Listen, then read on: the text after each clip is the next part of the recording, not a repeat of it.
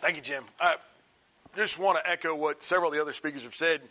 It's an honor to be invited to spend time with you. You know what? On a Saturday, it's daunting enough to think that there's so many people that want to be here and want to open God's Word. It's even more daunting when you want to listen to me say it. I mean, we've mentioned this a few times, but, but Jim had said to, to several of us that, you know, bring your best sermon. Here's the problem with marketing sometimes you oversell this stuff. Um, I, I, don't know if this is my best sermon. I don't know if that's Josh's best or Michael's best. I mean, we'll let you all be the judge of that. Um, I, am more like Josh. I, I, go with what's on my mind, what's on my heart at the at the particular time, and so my favorites, uh, if you will, um, you know, just fall over and over and over again with me. Um, in Danville, we've got a program where we work with young preachers, and and part of that we have we've got a young guy there, Matt Arnold, that'll be with us for the next year. And the first study I always have with them is about grace. Grace is the fundamental building block of everything that we are, that we believe. It is our motivating, driving factor. If there's nothing else you understand, grace has to be the baseline. If we don't get grace right, we can't get anything else right. So I think it's so vital, vital and important to who we are and what we do. That's why I would say this is my favorite because it's important um, uh, for our, our overall understanding.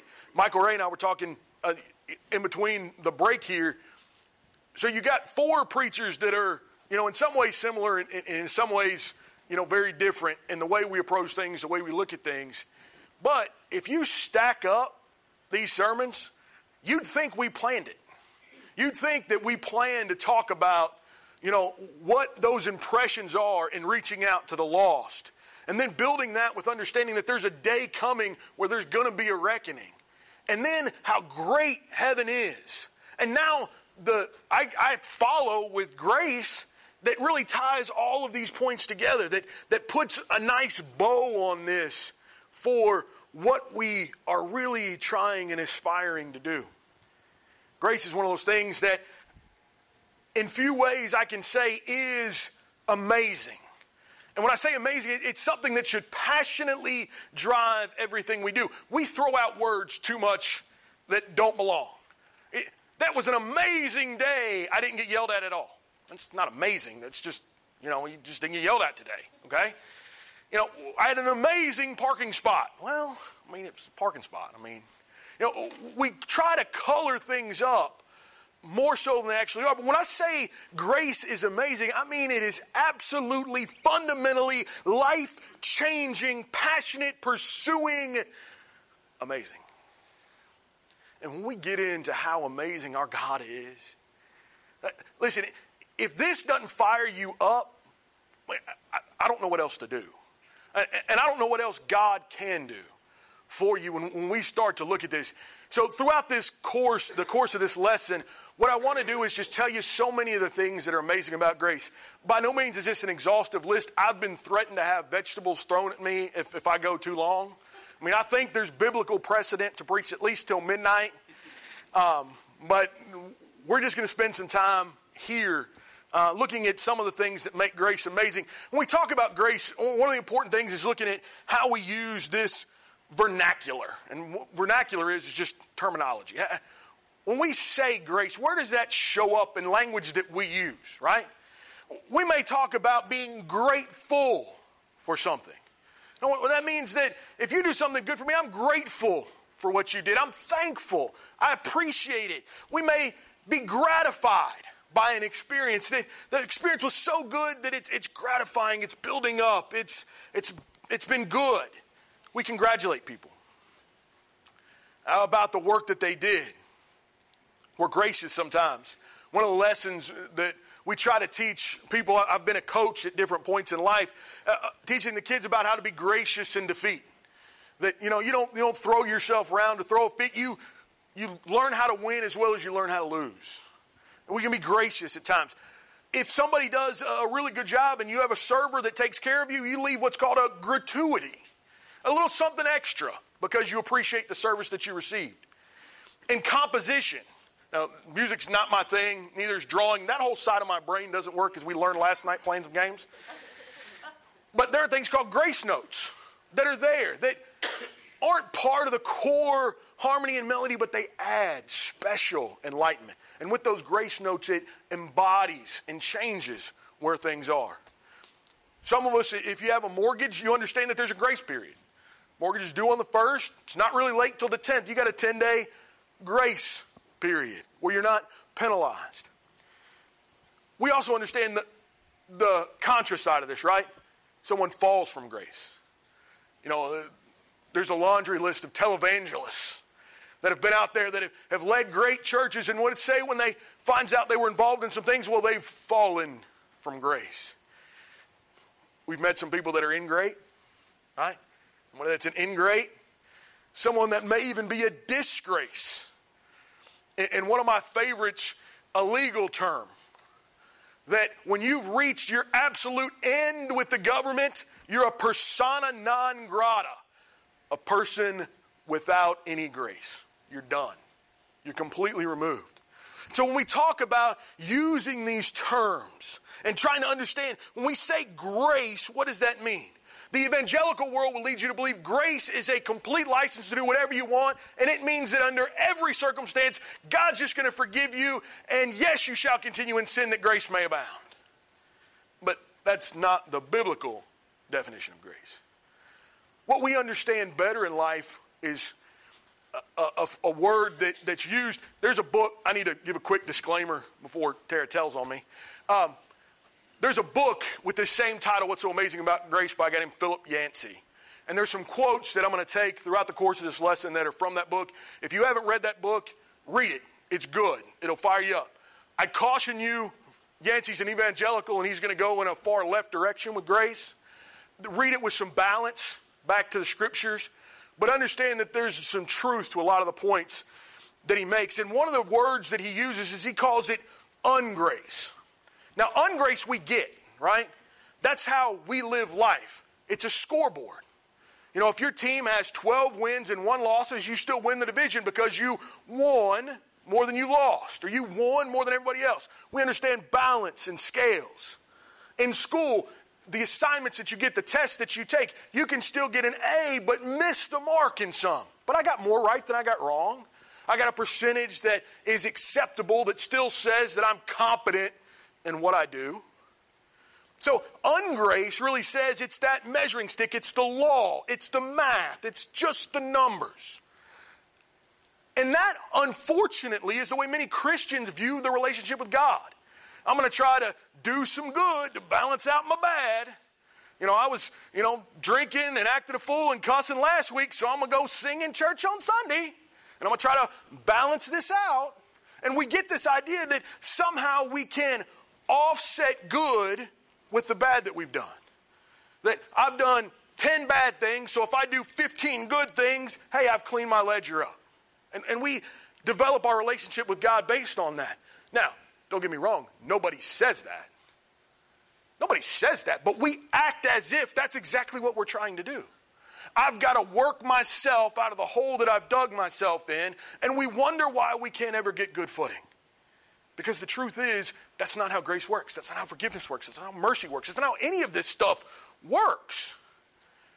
Grace and God's forgiveness is powerful. It's better than who we are, better than how we think about things. In a lot of ways that Josh explained, eh, trying to give us just a peek into heaven.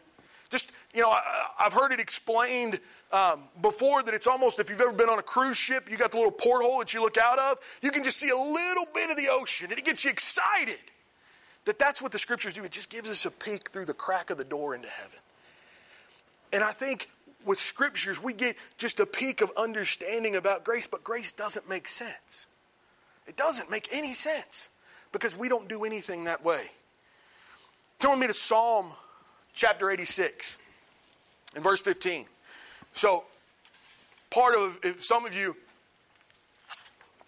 have never heard, heard me speak, never been in Bible class or stuff that I do. Part of this is uh, that I do it. I, for whatever reason, I like to tell on myself a lot in these lessons.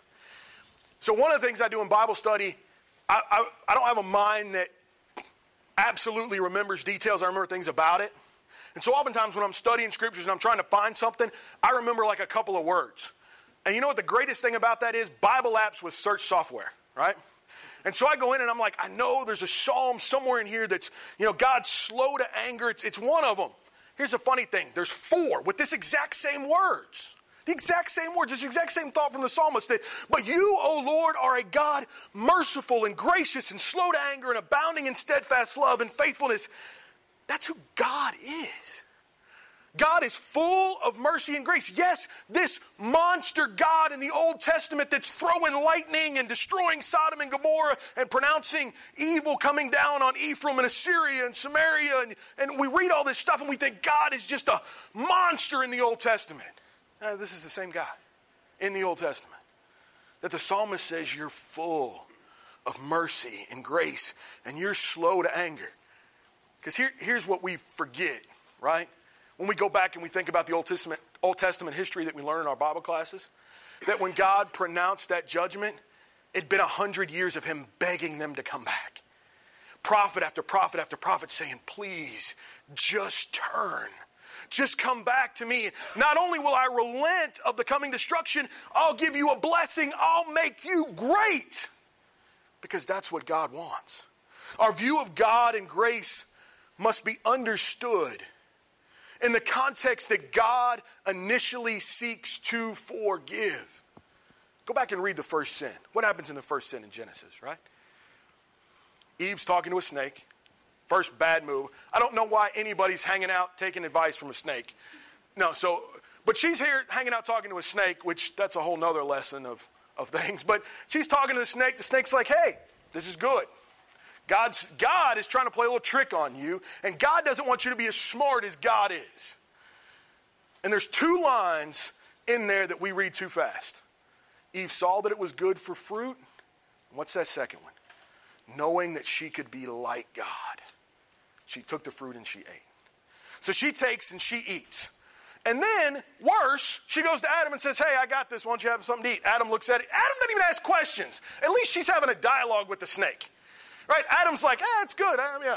And I can sympathize. My wife brings me food, I eat it. I don't ask a lot of questions. Right? So they both, now they've sinned. Now they've committed sin. Now they've separated themselves from God. And now eyes are open.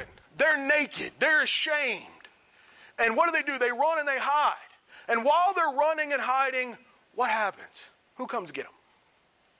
God walking around. Where are you at? Why are you hiding from me? Well, we were naked and we were afraid. Who told you he was naked? I'm here. I'm coming to get you. Well, okay, well, God, we, we were naked and we made ourselves these little coverings to try and, and fix this. But God says, I'll make it for you. God fashions them the coverings. God tells them, you got to get out of the garden. Don't have access to the tree of life anymore. But I'm still going to take care of you and I'm going to put enmity between you and the snake, and you're going to crush his head, and he's going to bruise your heel. And our very first messianic prophecy of God saying, I'm going to fix your mistakes. And I came to get you to fix your mistakes. They didn't come crawling back to God on their hands and knees, begging to get back in, facing the tyrant God that we've built up in the Old Testament. God says, I'm going to come get you. Because why? How did God initially create all of this? What, what Josh just get done talking about? So we could walk with him, so we could talk with him. Why? Because we belong to him. Even at our absolute worst, even when we only had one rule. One of my favorite things on, on ESPN when they show the clips, you had one job. Dude, you had one job. Just don't touch that tree. You can have everything else you want. You had one job. Most of us, aren't we infuriated when we do that with our kids? How many of us that have kids, we give them one rule. Y'all can do anything you want, but don't touch the barbed wire fence. And the kid comes back in and he's got blood all over him. He touched the barbed wire fence. It's like, just, ugh. It's the only thing I asked you not to do. And we get more mad because there was only one rule. We, we're far easier to forgive if we give our little kid 15 rules and they just forgot one of them and got messed up. But I just gave you one thing. But what does God do? God doesn't wait for the kid to come back in screaming with their hand bloody and, and begging for forgiveness and, Mommy, please help me. God goes out and finds us where we are, and says, I'm going to fix this. Are there consequences? Absolutely, there's consequences, but God's the one that's going to fix it.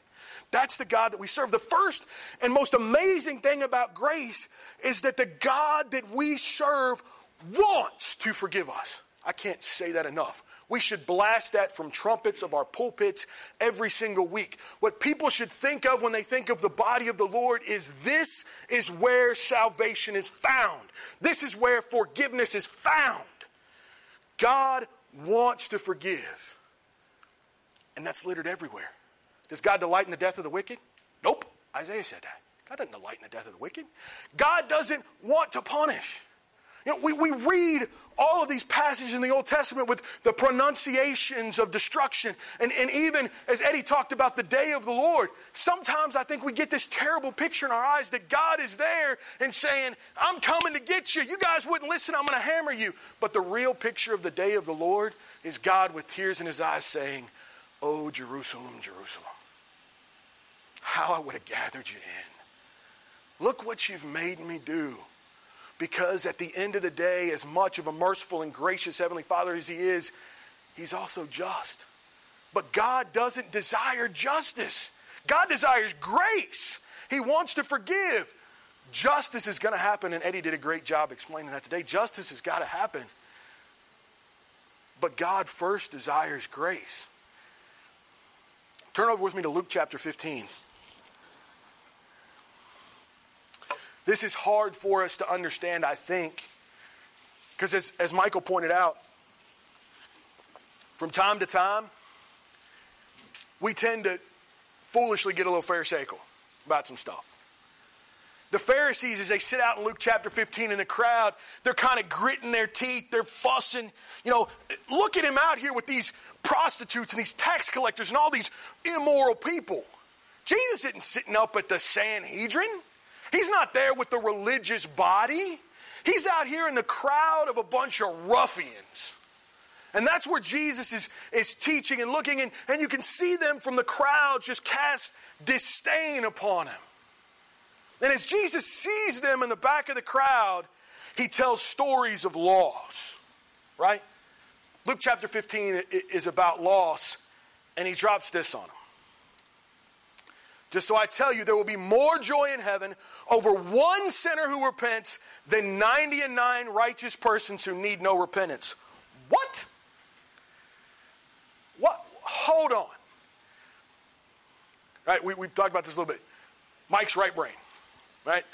I'm a math guy. To support my preaching habit, I'm a financial planner.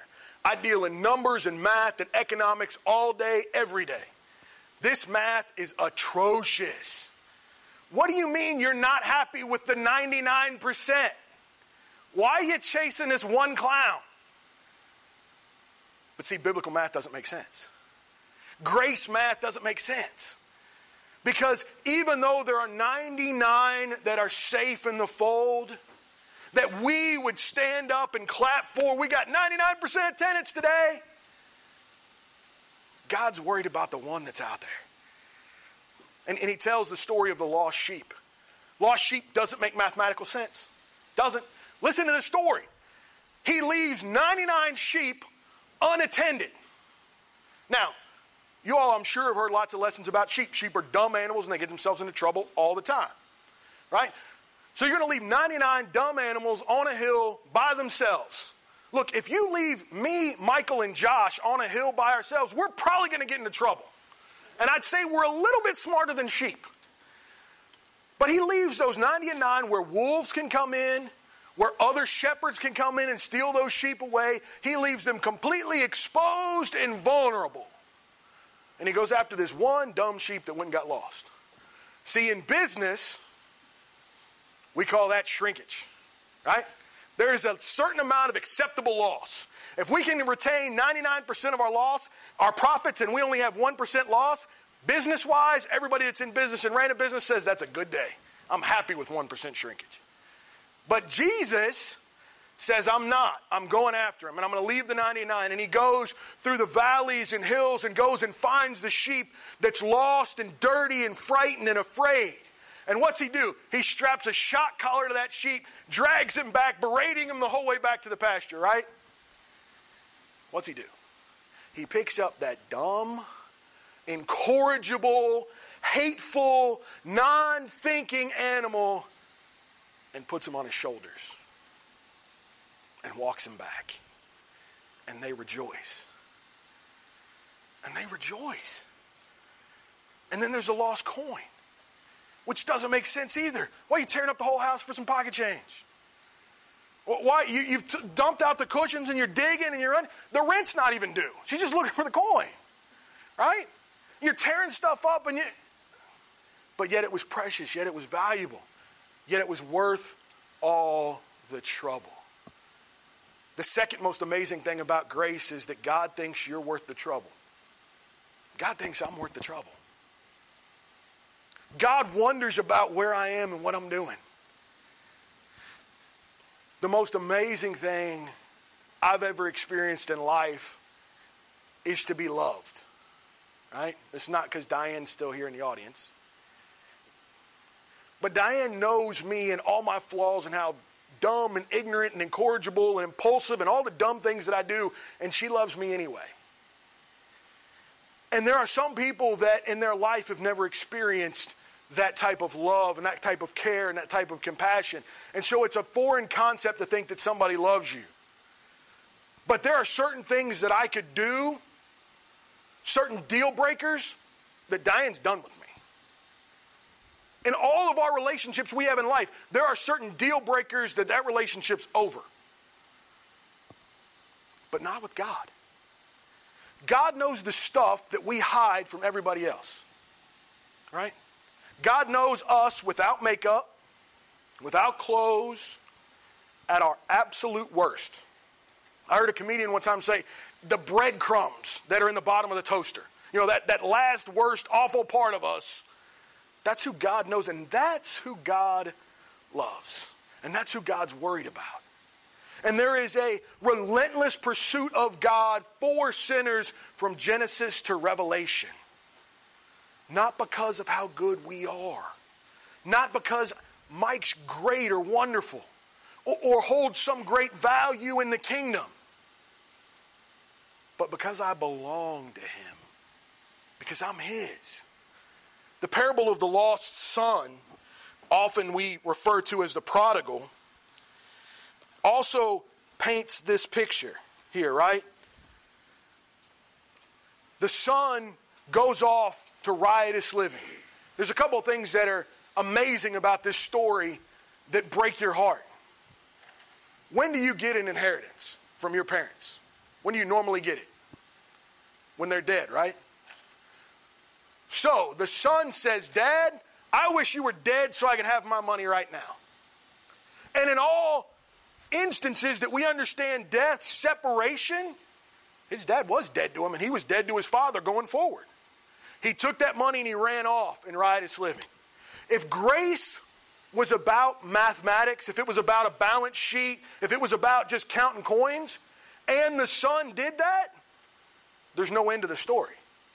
If he didn't go into riotous living, but he became an accountant and set up a small business and did well for himself, this story isn't there. It doesn't make any sense. But the problem is, he lost everything. He was down and out. The father considered him dead. One of the heart, other heartbreaking points of this story that has to be inferred is as the son's coming back and he's still a far way off, the father sees him. How's the father able to see him? Because he was looking for him. How many days with eyes filled with tears did the father get up and look out that window and look down that road and hope that was his son?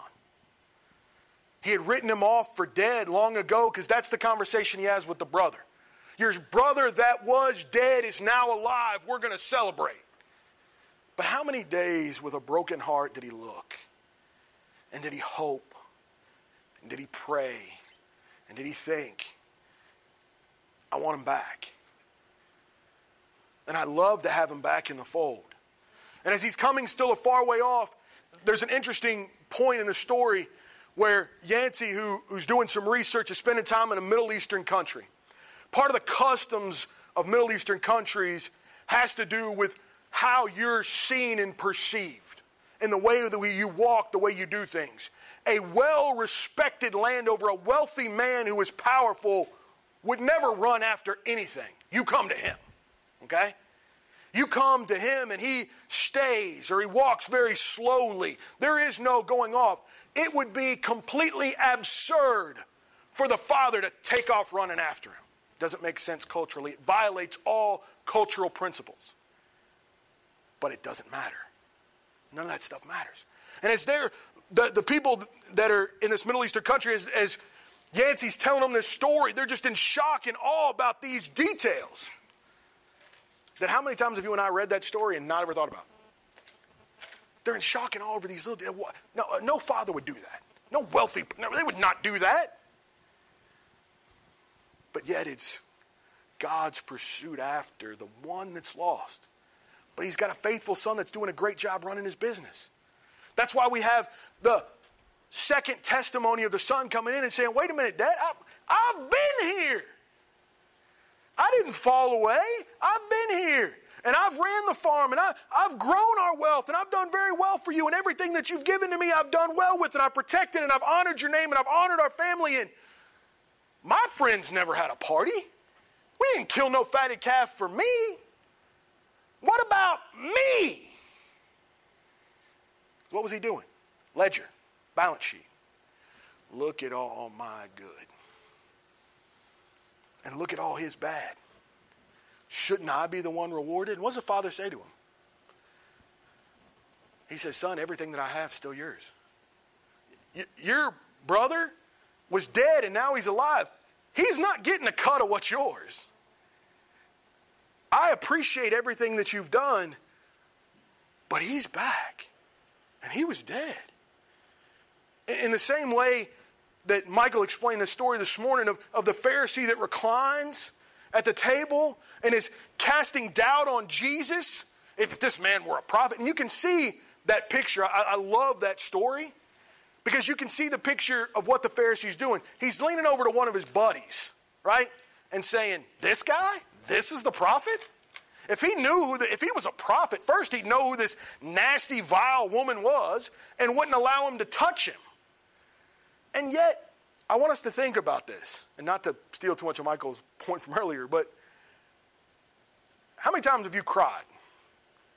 And as you cry and the tears run off your face, is there enough tears there to wet a napkin or to wet a towel? But there were so many tears that there was enough water on Jesus' feet that she mopped it up with her hair. I want you to think about how many tears that is and how hard she was crying. And, and I love the phrase that Michael used she poured out her soul. Everything that she ever done, the gravity of her life came out of her eyes. I don't know how we have that many tears. But yet they poured out. And here the Pharisees sitting in judgment. Look at this guy. Look at that prostitute the brother sitting in judgment. Look at this guy. Now he comes back. He needs to be chastised. She needs to be chastised. That's not how grace works. Grace is about the fact that we go from death to life. We were lost and we've been found. We belong to God and God wants us. Grace is about forgiveness.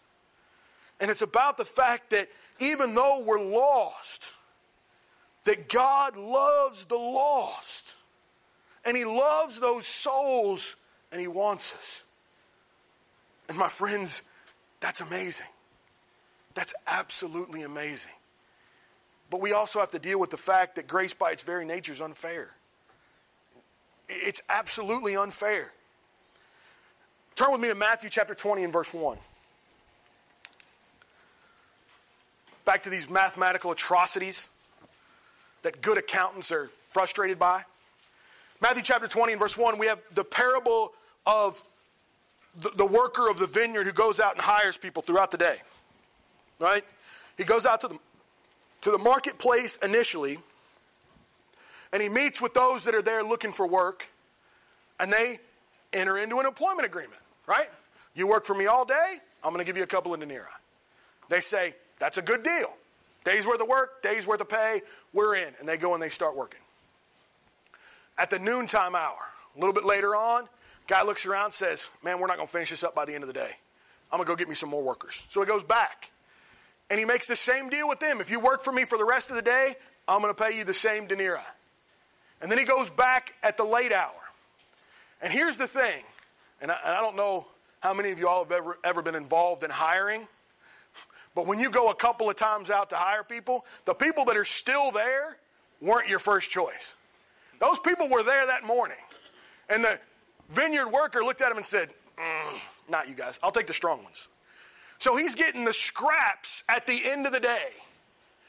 And he says, Same deal, same pay. Now, at the end of the day, they're settling up accounts, right? And the guys that worked first, he hands them their two denarii, and he, he's going down handing everybody else their denarii. This is also why, just as an aside, you're not supposed to discuss wages at work. it makes your employer mad. But he's handing out everybody's money, and, and, the workers at the beginning of the day, they start getting together and they form a union. Mm, just kidding. and they get together and they say, wait a minute, this isn't fair. Them clowns only worked two hours, we worked eight. We should be making more money. And I love the phrase here. This is how God looks at it. Who are you to begrudge my generosity? Aren't I the one paying? If anybody's getting ripped off here, isn't it me? Who are you to begrudge my generosity? If I want to give to whoever I want to give to, you agreed to the same deal. They got a good deal. Everybody's okay. These parables aren't about the climate of the social worker or about economic principles or policies.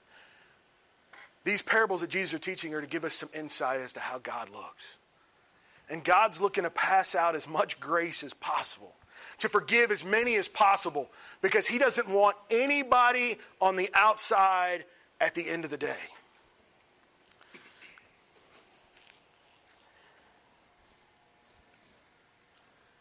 I'm going to ask you this question, and I want you to seriously consider yourselves. And I'm not asking for answers out loud.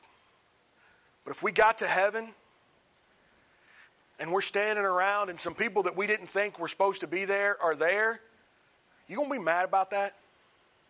You going to be mad about that if we look around and there's a denomination or two out there?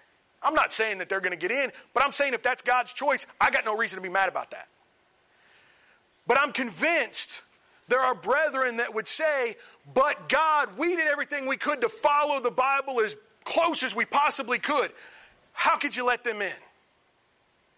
That's unfair.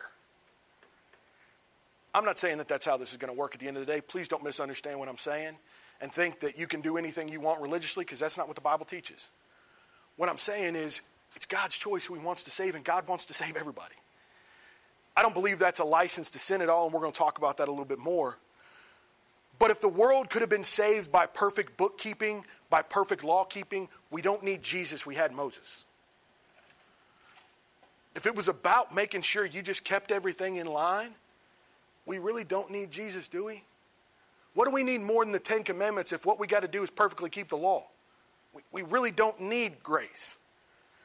And I think that's sometimes where we get in trouble with our misunderstanding of grace is we've boiled it down to a New Testament Ten Commandments. And we've got our things that we're supposed to do, we're not supposed to do, and more often than not, they're what we're not supposed to do. If I asked you to be real, real honest with yourself, and I've had these conversations with people before, and ask you, how do you know you're a Christian? How do you know you're getting into heaven? If you would answer that statement by telling me all the things that you don't do, I'm going to tell you, you don't got it right. Well, Mike, I know. Uh, uh, we, I mean, we don't have a woman preacher. We don't. We're not involved in institutionalism. We don't have any instrumental music. We we don't do this. We don't do that. We don't do this. We don't do that. And I'm going to ask you the follow up question. Well, what what do you do? Do we define anything by what it's not? If I ask you what kind of car do you drive, I say, you know, Josh, what kind of car do you drive? Would you start that off? Well, it's not a truck. It, it, it doesn't have eight tires. It's not blue. It's not this. It's not that. No, you tell me what it actually is, right? So I'd understand it. But too oftentimes, we've gotten so afraid that we've created this system of laws that says, as long as I don't do anything, I'm okay. And that's not, one, how grace works, because we're never going to be able to perfectly keep any of those system of laws. We're always going to mess up. I strive to do the best I can every day, but I'm going to screw something up today. I may screw something up before I get done talking. And it's by grace we are saved through faith. It's the fact that we know we're not going to get it all right. But that's why we go back and we study and we try and we get better. Eddie's the most senior preacher in the room, as far as I know.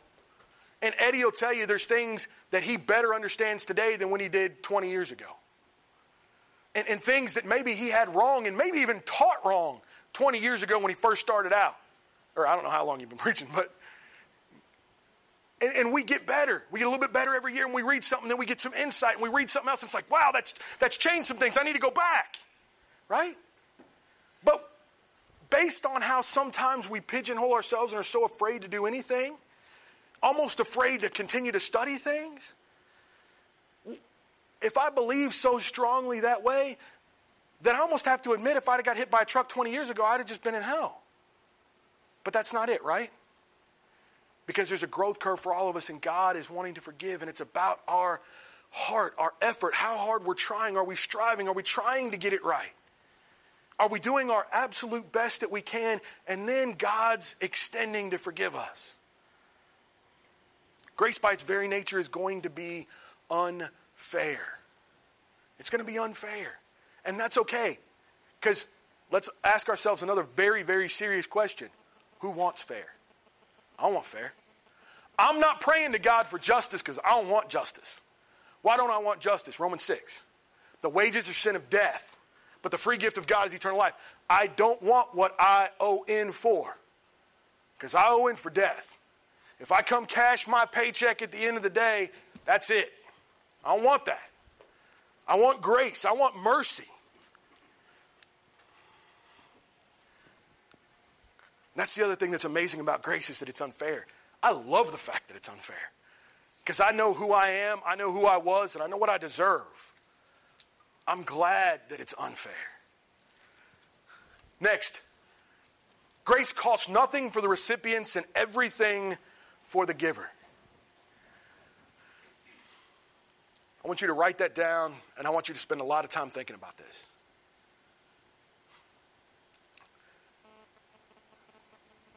there is an economic principle about value. What's something worth? I would ask you that question. What's something worth? Michael, what's something worth? What somebody else is willing to pay for it, right? The value of whatever you have is what somebody else is willing to pay for. You may have an appraisal on your house and it says your house worth $150,000. But if you put your house on the market and all the best offer you get is $100,000, guess what your house is worth? $100,000. Because that's all anybody's willing to pay for it. Here's what I want us to understand with this God said that this is how bad sin is when He set the value for the only thing that will cover sin. What covers sin? Will the blood of bulls and goats cover sin? Nope. What's going to cover sin? God said this is how bad sin is that the only thing that'll pay it off is the innocent blood of my son. That's the only thing that'll pay it off. So God set that value bar high, and then God wrote the check. God's the one that paid for sin. He set the value for it, and He gave everything to get that. See, grace goes against the very, the very intuition that we have as human beings. You can't be a murderer and go free. I can't come in here and kill everybody in this room and walk out and say, well, sorry, shucks. Wish I wouldn't have done that. And go off scot free. We think there's got to be a punishment. And how do we set that punishment? The higher the crime, the higher the cost, right? If I get a speeding ticket, $100 fine. If I murder somebody, I'm spending the rest of my life in jail, or maybe the death penalty. But this is how God sees sin this is how God values us because he was willing to give Jesus for us. So, in essence, when God decided that Jesus would die for our sins, do you know what God said? You and me are worth it. I've looked at some nice things. Michael and I were having this conversation at lunch about one of their vendors or partners comes in and shows them these really nice jackets. And it's like, hey, I, I really like that. And then they gave him the price for it. Michael's like, I don't like it that much. Right? We, we see things that are nice, that are valuable, but where do we stop? Right? It's not worth that to me. Right? I'd, I'd love to have this, but for that price, I'm out. But look what God said. God said, I'd love to have you. And yes, I'm willing to write that check for you. I'm willing to cover your sins. I'm willing to give whatever it takes to get you. So, this economic principle of value says this is how bad sin is, and this is how valuable I am to God. Valuable enough to leave the 90 and 9. Valuable enough to tear up the house. Valuable enough to go get the son. God says that's how valuable I am.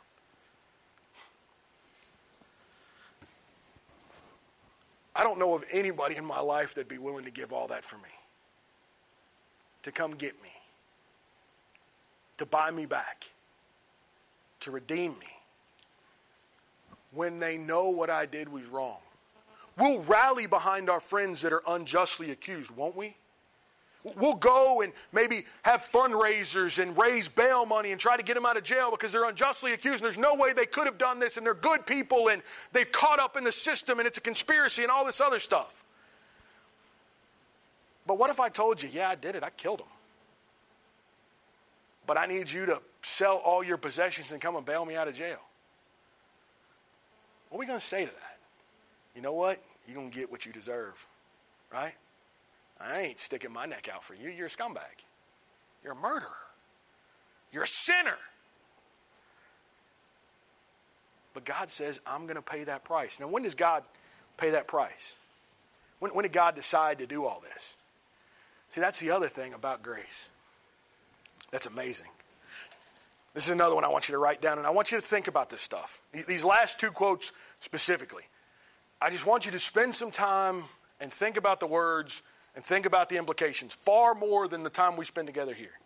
Grace means there's nothing we can do to make God love us more and nothing we can do to make God love us less.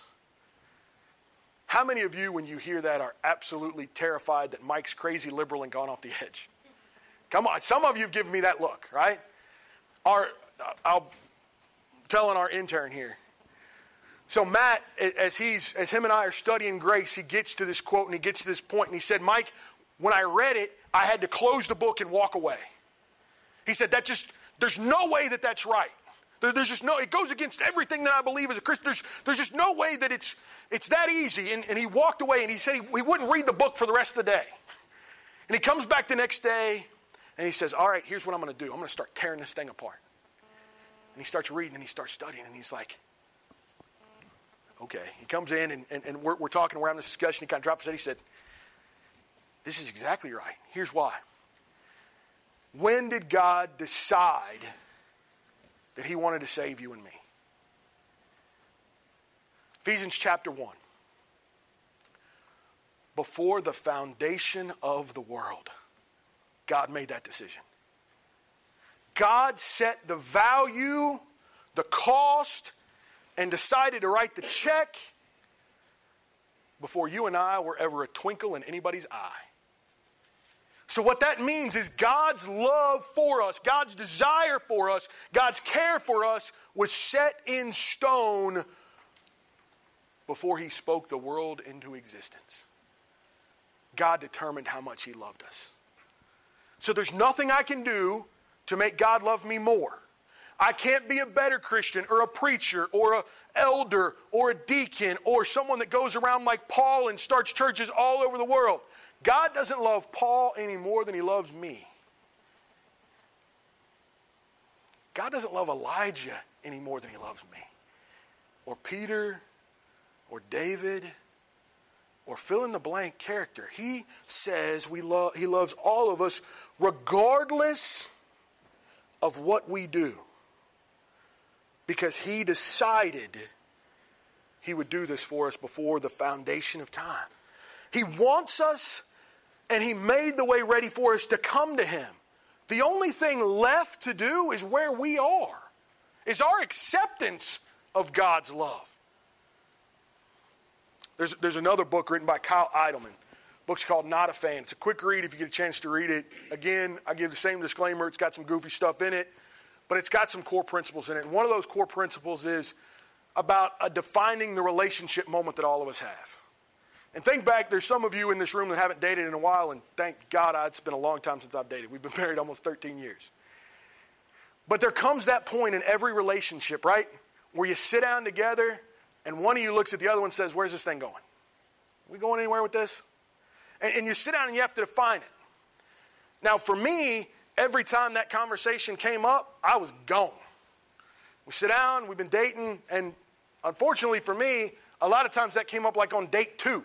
Like, I don't even really remember your name yet, and you want to know whether or not we're getting married? Like, I, I don't even know if I like you.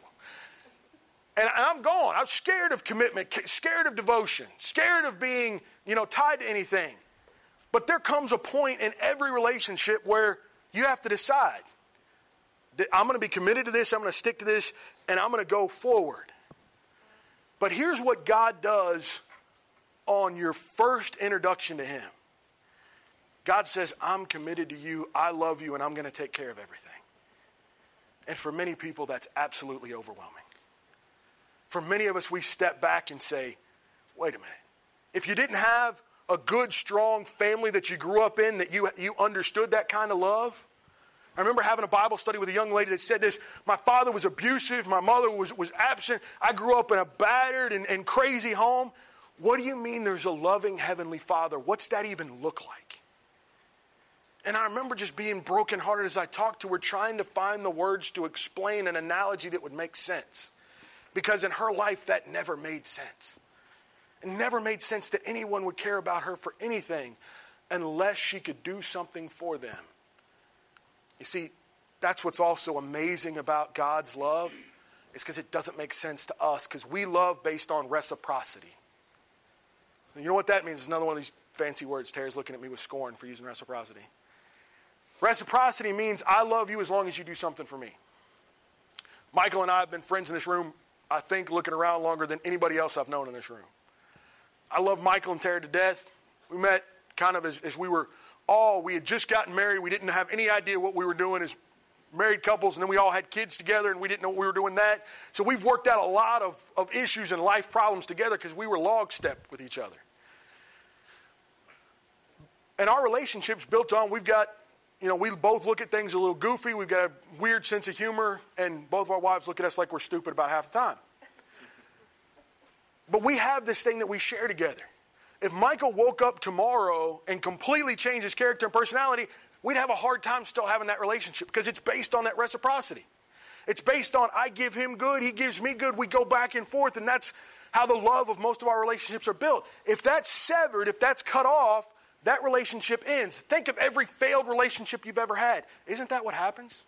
Somebody stops putting into the relationship. Friends that have drifted away, what happens? You, you move away, you're living in different places, you stop calling, you try to get together for dinner and you can't, you try to get together and go, and, and you just drift further and further and further away until the relationship ends, right? Because there's no reciprocity, there's no giving back. I'm not putting in, I'm not getting out, it's too much, too difficult, I'm done with this. I think of friends of mine from high school, from college, churches I've gone to, those relationships have all faded because there's been no reciprocity in the relationship. God says up front, I love you. I'm committed to you. I'm going to take care of you.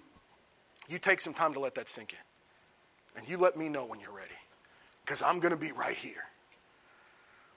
And not only am I going to be right here, I'm going to come after you. Now, I know that also sounds like a foreign concept. What do you mean God's going to come after me? God's never sent me a text message or an email and said, Hey, Mike, I'd love to see you at church. But what does God do to come after us? What does God do in his relentless pursuit of us? He sends guys like me and Jim and Michael and Charlie and Eddie. And we come into your lives and we're friends and we care about you. We put our arm around you and we tell you about the good that God's done in our lives and how you can have that same love. And then you meet somebody else that also belongs to God, and they tell you about God. And you pick up the Bible, and God screams to you from His Word. And over and over and over throughout the course of your life, God's just dripping on you, trying to get your attention, trying to get you to look at Him, trying to get you to see Him. Paul writes to the church at Rome, Romans chapter 1 and 2, he said, Creation screams at you that there's a God. He said, if there were no words, the rocks would cry out and say, Look at God. God has put all these things in our lives to draw attention to us. Eddie mentioned about the day of the Lord. Here's the scariest thing that I think of on that day of judgment is that accounting. Because God's got the records. And what if you heard on the day of the Lord? Mike, you sat through 4,352 invitations. And 4,352 times you said no. And you sat in your seat. And you sat on your hands. And then I sent you 37 people throughout the course of your life that loved you, that cared about you, that prayed for you, that begged for you, and you told all of them no. Mike, I did everything I could for you. But you said you didn't want me. And he casts them off to the side. But on Judgment Day, it's not going to be about how God didn't do enough or you didn't have enough opportunities or enough chances. Judgment Day for those that are lost is God with tears in his eyes saying, Oh, Jerusalem, Jerusalem, oh, Mike, oh, Mike, what I wouldn't have done for you. What else could I have possibly done? Because here's everything that I did. And I tried with everything that I had to get you. And you didn't want me. You didn't want to have me. You didn't want my love. You didn't want my grace. You didn't want my family. You kept saying no. You see, God loves us more than anything we could ever comprehend, and His love is unchanging. When did Jesus come? Was it in the midst of a revival? Here's an interesting study for you to do sometimes. Try to figure out where the Jews in the, in the New Testament came from. Because at the end of Malachi, there's no Pharisees, there's no Sadducees, there's no Sanhedrin, and the high priest definitely isn't after the family of Aaron. Where'd all those people even come from? Because the religious organization that was there when Jesus came definitely didn't come from the Levitical law. They definitely didn't come from Moses. And they didn't look like anything, even as bad as they were in Malachi when Malachi said, From God, I wish somebody would just lock the doors because you guys are just uh, making a mockery of this. That's when Jesus came. Not when we were at our best. Not when the people cried out and turned to God. When they were very far away from Him. I like it to what denominationalism looks like today. It's made a mockery of the family of God. Grace is not a license to sin. The next thing that's amazing about grace is grace is not a license to sin, but rather the purpose to follow God. You see, where we get sideways with this, and where people that don't take a conscious appreciation of grace go, is they read the first part of Romans chapter 6 and verse 1. Shall we continue in sin that grace may abound? Period.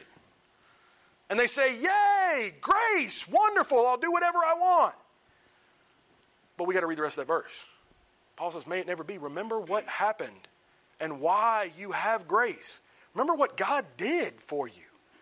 In Ephesians chapter 2, verses 8 through 10, this is another part where you, folks, we got to read all the way through this stuff. Starting in verse 8, it says, We are saved by grace through faith. Not of our own works, not of anything that we've done, but because of how good God is. Period. And that's where people stop. See, Mike, saved by grace through faith. Doesn't have anything to do with me. I don't need to do anything. I got all this grace, and I can do whatever I want with it, and I can act a fool. See, there's that pesky verse 10 that says, We are his workmanship We are created for His purpose to will and work for His good pleasure. It says that we belong to God. And then if we'll spend our time thinking about all that God's done for us, there's no preacher anywhere that's going to have to tell you what to do. It's going to scream out of your life. You're, we're not going to have to have personal evangelism classes. Because when we get the grace of God, when we get what God has done for us, when we get what a wretched wreck we are without God and understand all the good that God is, how can you not tell somebody about that? How many of us in this room have come across a great deal or a good coupon, right? Love coupons.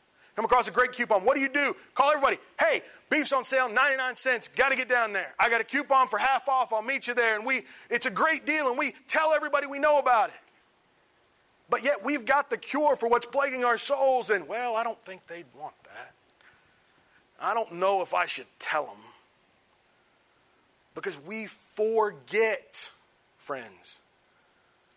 We forget what God has done for us. And we talk ourselves into the fact that we, were, we weren't really all that bad in the first place. Yeah, yeah, yeah, I know some people committed big capital S sins and they're murderers and thieves and liars and drunkards and all that stuff. But listen, I wasn't ever really that bad. I mean, I didn't really, you know, I may have talked back to mom and dad once or twice, but, you know, I've never really done anything bad. I may have pencil whipped Uncle Sam on my taxes, but I've never done anything bad to really hurt anybody. And we talk ourselves into being not that bad. And if we're not that bad, where are we at? We're reclining at the foot of the table like the Pharisee. And that's why Jesus tells that parable that's there, right? Back to, to Michael's uh, example there. And Jesus says, if somebody's forgiven a half a million dollars and another person's given five dollars, who appreciates it more? The guy that was forgiven much. And he says, yeah, people that are forgiven much appreciate much. People that are forgiven little appreciate it a little. But it's a sideways, backhanded slap at the Pharisee because the Pharisee thinks, I didn't really get forgiven of that much because I'm a pretty good dude. But if we examine our lives, we are worthless without God and we have extensive value with Him. If we'll think about that more and appreciate what God's done for me. See, in my life, I've had the unfortunate experience of being absolutely, totally depraved, lost, knucklehead clown. And I think about every day where I could be without God. There's a friend of mine that every time I talk to him, we don't talk a bunch, maybe once or twice a year. And every time he calls and, and we talk, you know, Diane often asks me, like, why do you, why do you still talk to this clown? And, and we've talked about this a few times. and I've said, because I am him without God. Been a womanizer and a drunk and in and out of a bunch of problems and trials and issues. But that's the path I was on. Minus God, minus good brethren who cared about me, who prayed for me, who literally snatched me out of the fire, that's who I am. And so I talk to them every once in a while so that I understand and am more and more appreciative of all that God's done. But we've got to think about that. Take God out of your life. What's your life look like? And if it doesn't substantially change, folks, reevaluate your life. We've got to reevaluate where we are and who we are. If I say, well, you know, minus God, I'd still be doing the same thing. Not too bad. I'd have more free time on Sundays, Wednesday nights. I wouldn't be here on a Saturday listening to this clown. If you took God out of your life, how much would it change? You see, grace is not a license to sin, it's the purpose to follow. It's, it's why we do what we do. Because God forgives us in spite of us. I got one more thing that's amazing about grace. You don't need to be a Christian to build houses, feed the hungry, or heal the sick. There's only one thing that the world can't do it can't offer grace. We get so lost and caught up in the religious world as a whole, has all these missions to, cu- to cure the ills of society. But a for profit business can do it better than any church can ever do it. A for profit business can build better houses, feed the hungry, heal the sick. They can do it better. What our beacon has to be as the church, as the family of God, has to be the trumpet that says, This is where you find grace, this is where you find forgiveness. There's a story in, in, in Yancey's book that I'll close with that he talks about a friend of his who worked in inner city Chicago. And he worked in the Department of, of Health and Family Services, and his job was to try to help people that were in bad spots and bad scrapes and to, and to help get them back on their feet through government social programs. And he meets this young woman that comes in and that's completely destitute and has turned to a life of prostitution. Not only in her life of prostitution, but what she found out is with her daughter, her young daughter, she could make more money prostituting out her daughter than she could make. Make more money in an hour with her daughter than she could make in an entire night, so she started prostituting out her daughter. And the man is just taken back and he's wrecked as he hears this terrible situation. And, and as he's filling out the paperwork to try to get her some help and stuff, he says to her, Ma'am, what you really need, I can help you with the government stuff. What you really need to do is, is to find a church, to find people that can help you with the spiritual side of this. And her comment cut me deep. Why would I go to a church? I've got enough problems of my own. And as I read those words, I was almost in tears thinking, is that what the world sees as the church? Do they see it as a safe haven where you can come and you can find forgiveness and you can find rehabilitation? Or do they see it as a place where you come and we just pound on you about all the bad stuff you've been doing?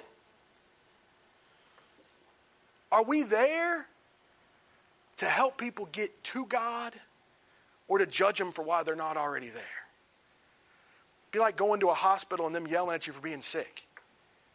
Hey, how'd you get sick in the first place? You know, if you'd have just took your vitamins and you just would have washed your hands and you'd done all this stuff, you wouldn't be sick. No, what happens when you go to the hospital? They diagnose the illness and help you find a cure, right? We have to create safe havens for people. I find it very, very interesting that if that's the view that people have of the church, the world, Forget we can argue all kinds of different things about what we really stand for and all this other nonsense, but perception's reality. If people perceive us to be that way, we are that way. Doesn't matter what our motto is. Perception is reality. But I find it very interesting that prostitutes and tax collectors and thieves and the most despicable of the world fled to Jesus, not away from him.